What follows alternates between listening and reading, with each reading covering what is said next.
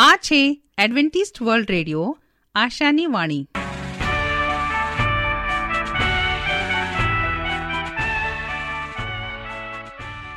અમારા આજના પ્રસારણમાં તમારો હાર્દિક સ્વાગત છે. આજે તમારા માટે અમે ખૂબ સુંદર સ્વાસ્થિક અને આત્મિક વિચારો લાવ્યા છીએ. પણ તે પહેલા સાંભળો, દેવની સ્તુતિમાં આ સુંદર ગીત.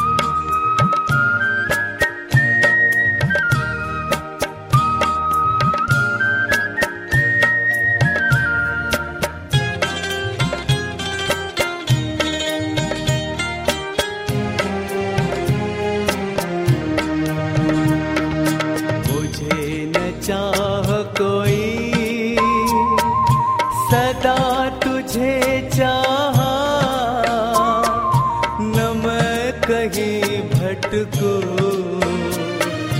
तू मेरा चरवा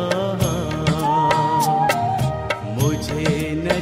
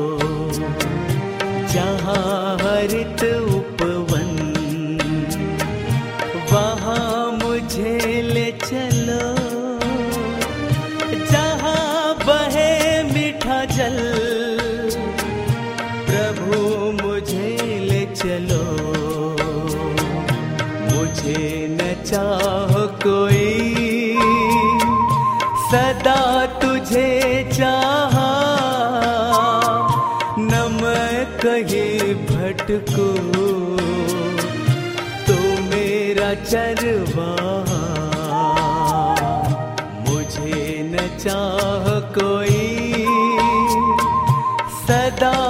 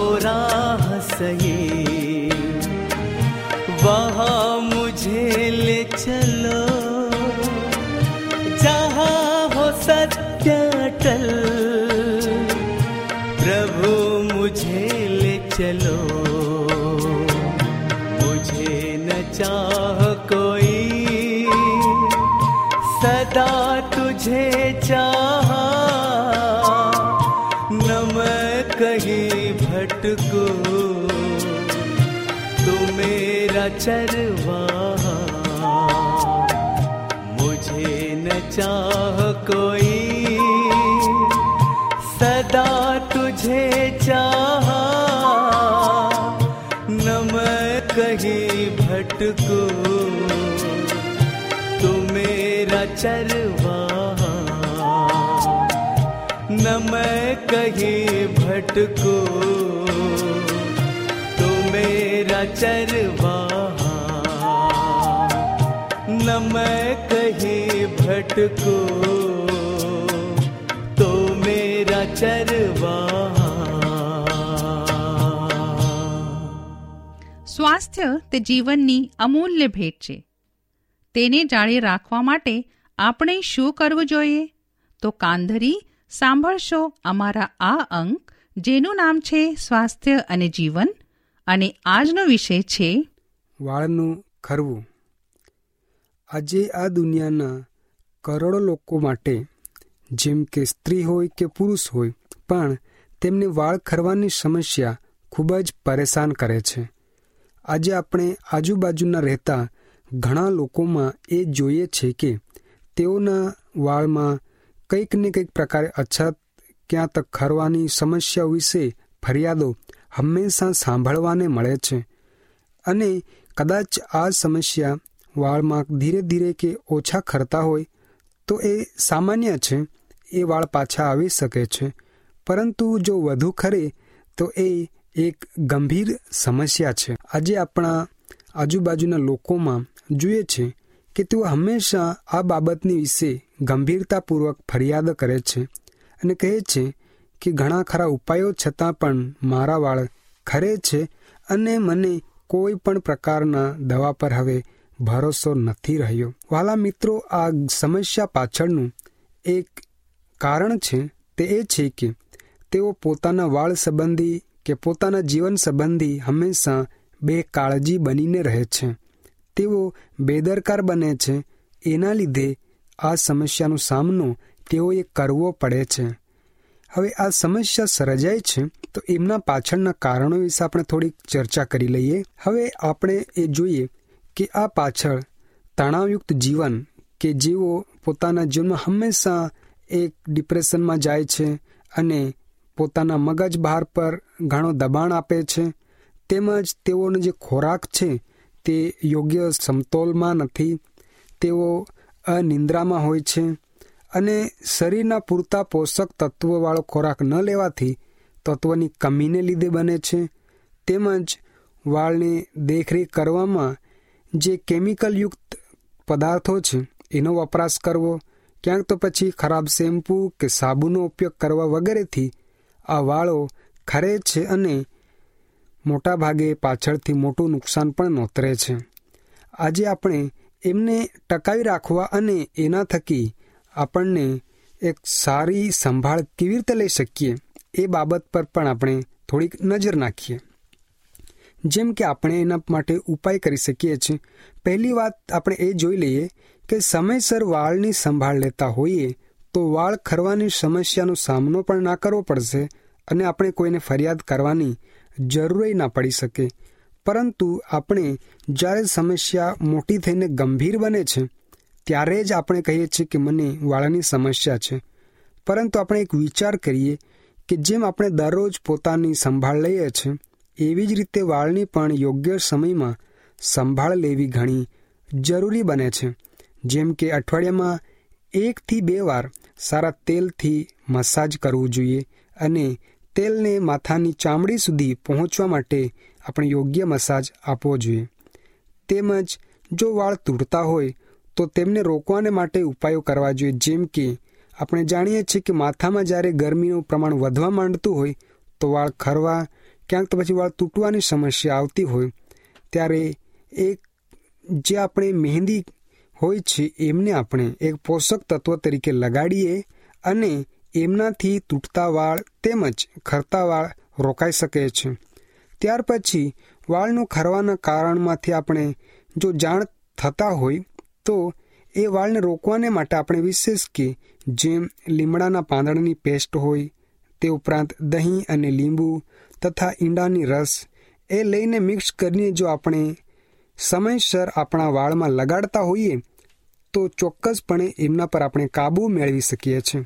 પરંતુ વિશેષ મહત્વની વાત કે આપણે યોગ્ય પોષક તત્વવાળો ખોરાક લેવો ઘણો જ જરૂરી બને છે. સાથે આપણે પૂરતા પ્રમાણમાં અને ભરપૂર પ્રમાણમાં પાણી લેવું જોઈએ કે જે આપણા માથાના ચામડીના છિદ્રો છે, એમને ખોલી શકે છે અને ખરાબ જે તત્વ આપણા માથાની અંદર હશે એ દૂર થશે અને જેથી વાળને કોઈ પણ પ્રકારની ખરાબ અસર નહીં થશે અને વાળ તંદુરસ્ત અને સારા બની શકે છે. તો હાલા મિત્રો, આ રીતે જો આપણે સાર સંભાળ લઈશું અને યોગ્ય કાળજી લઈશું, તો ચોક્કસ ખરતા વાળથી આપણે આપણા માથાને બચાવી શકીએ છીએ અને આપણે કોઈ પણ દિવસે ફરિયાદ કરવાનો સમય નહીં મળશે. તમારો મનમાં પ્રભુ માટે પ્રેમ જાગે તે આશા સાથે પ્રસ્તુત કરીએ છીએ.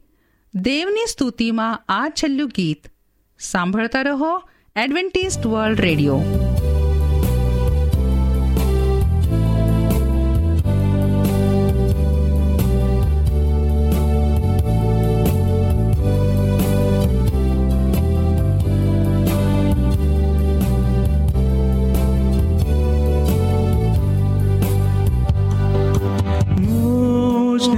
ટાણામૃતારનાર સૂણ મુજ દિન પોકા બીજાઓને ખબર લે.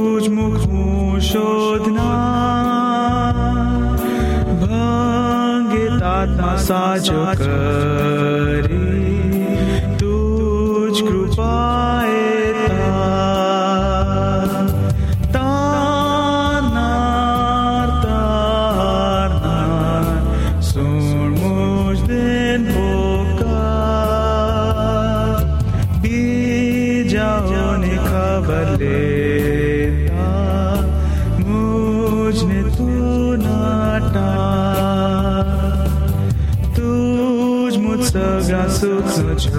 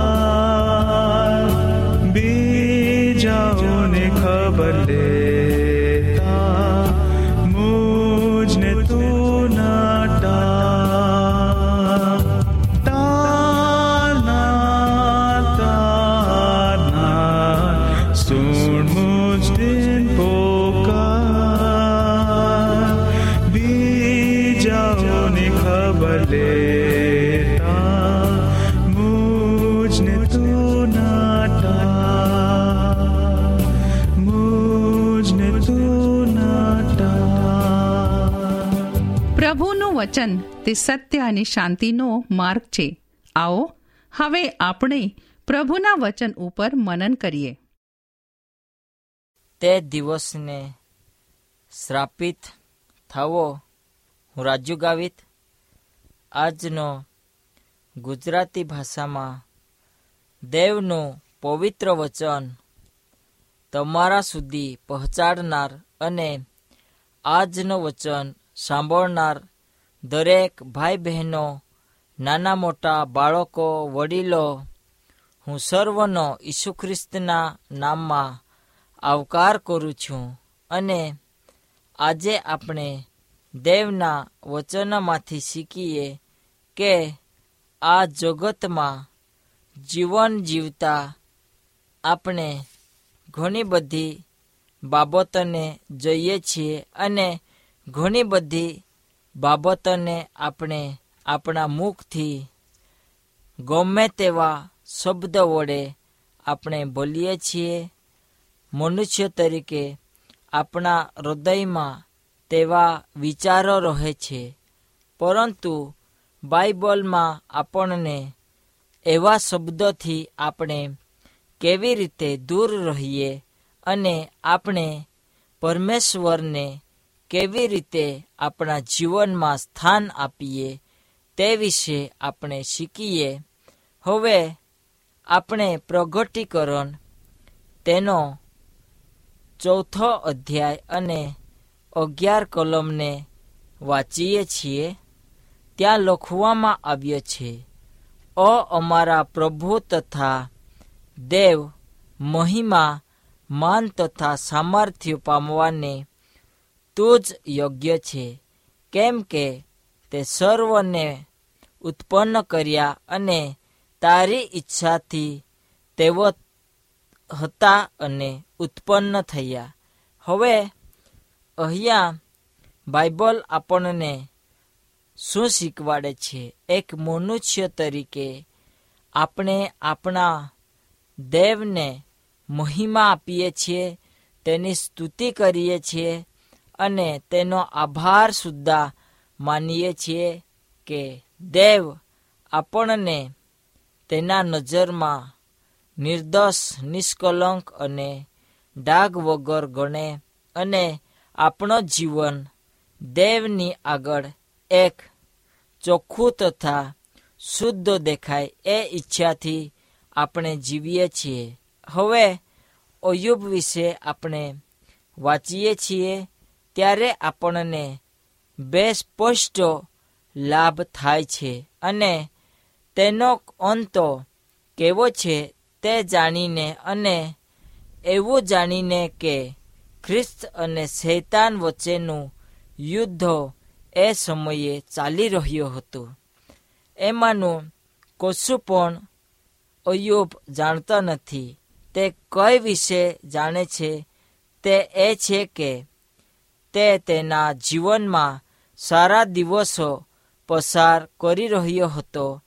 પછી એકાએક, એક પછી એક ભયંકર બનાવો તેના જીવનમાં ઘડે છે.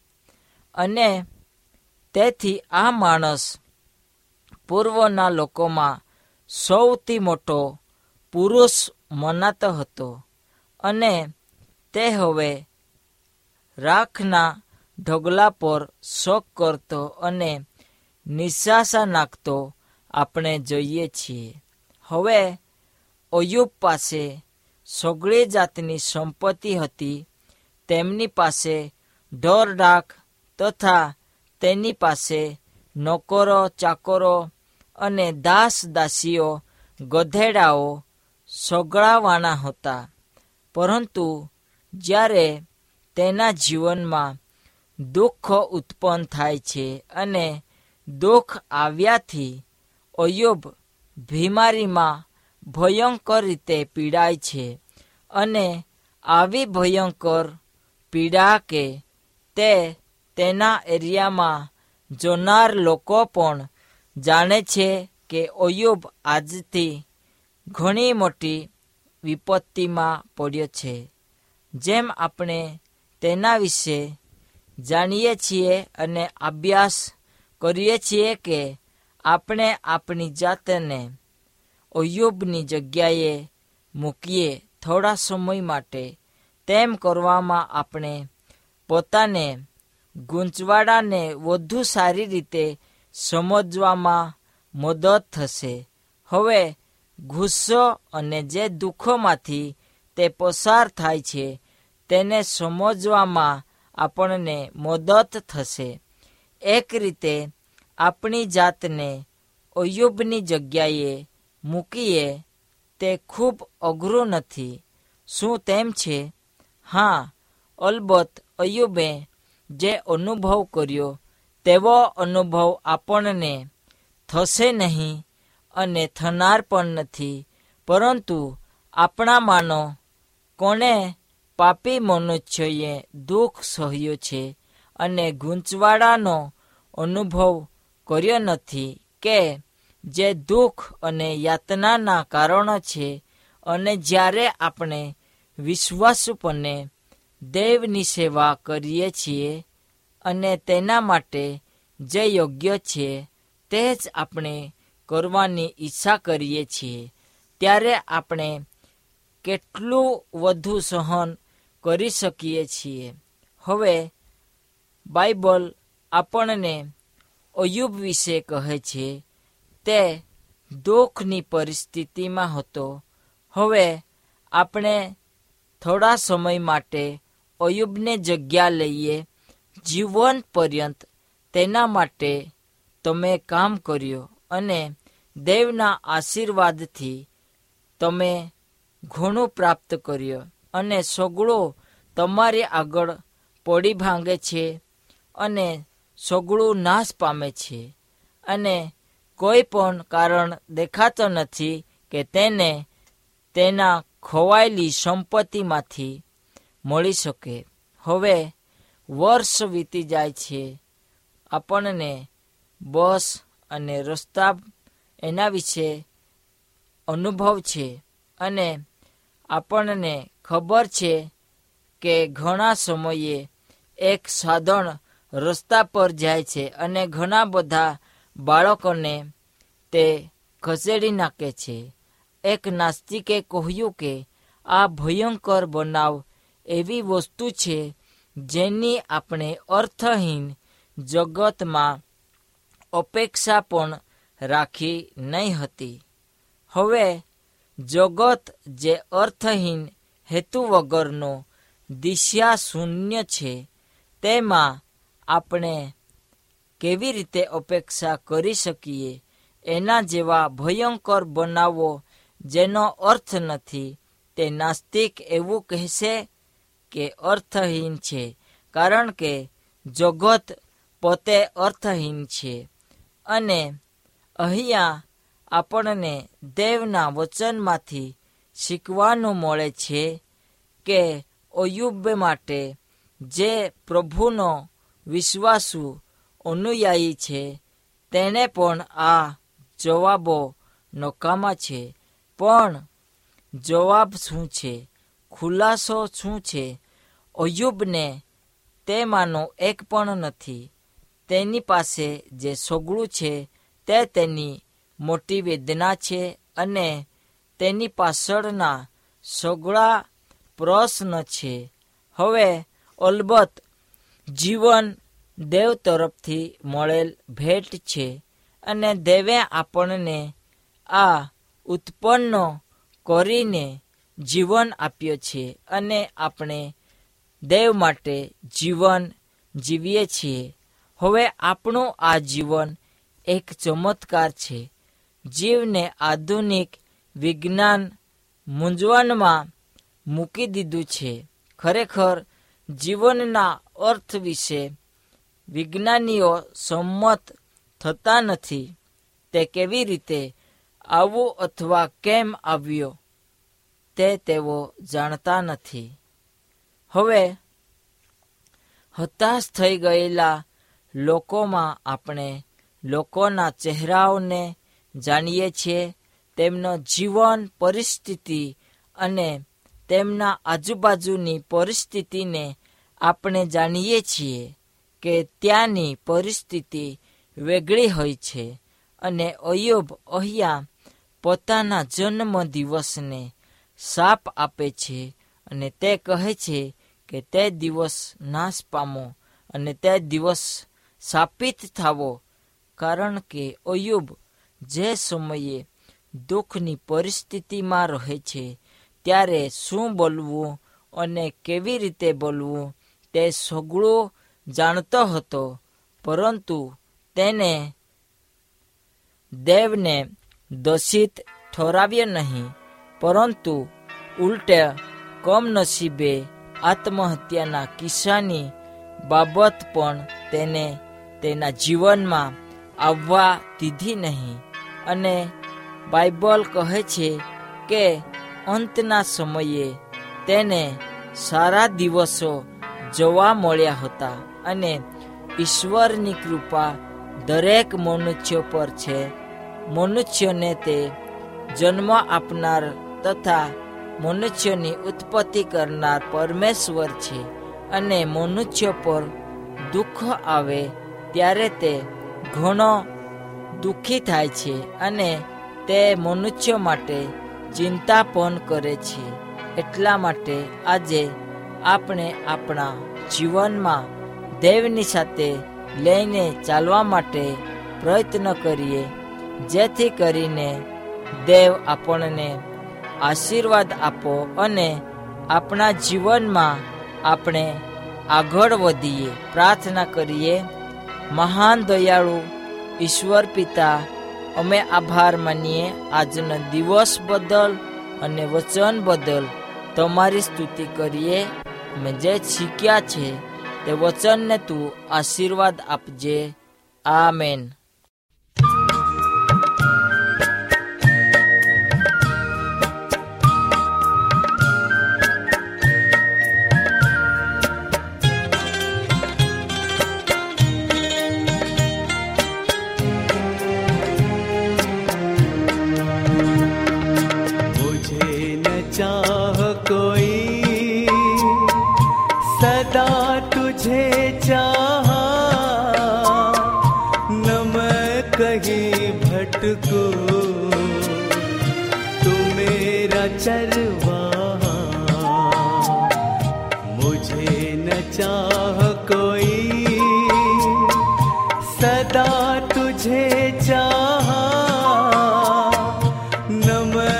मैं कहीं भटको